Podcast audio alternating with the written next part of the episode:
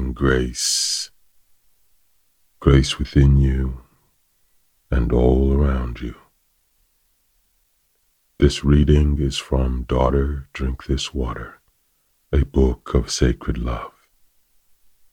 This is from the beginning of the passage titled Belonging. Your desire for belonging is in many ways your soul asking you to love yourself. When you comprehend this, your whole life can blossom.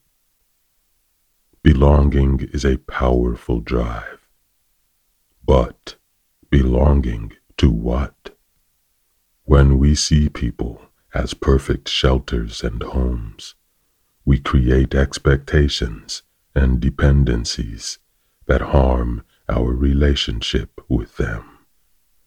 We abandon our soul, which has offered our most complete and lasting belonging all along. We have vast love to share. Imagine sharing it fully with yourself. Daughters, teach each other how to move into your own souls. If you are waiting for your family, friends, anyone to finally truly know you, your wait will not end. No matter how much they love you, others have only an idea of you, an imagination a projection.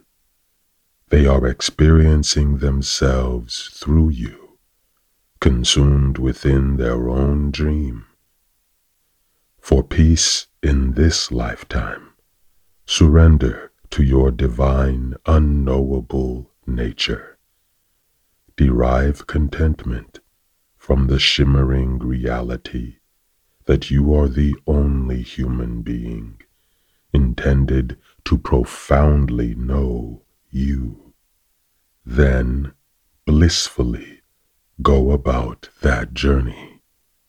Let at least one person in this world grasp your essence, the only person who can.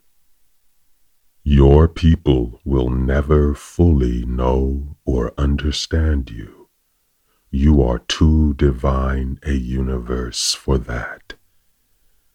Your phenomenal soul cannot be understood. You are not here for that. You, like all phenomena, are here to be experienced. Be at peace with that. Be pledged to your own soul. How wonderful a blessing it is to be at peace with your singularity and with other people's journey of simply beholding you, imagining you, learning you. What a gift to have such peace and to be free.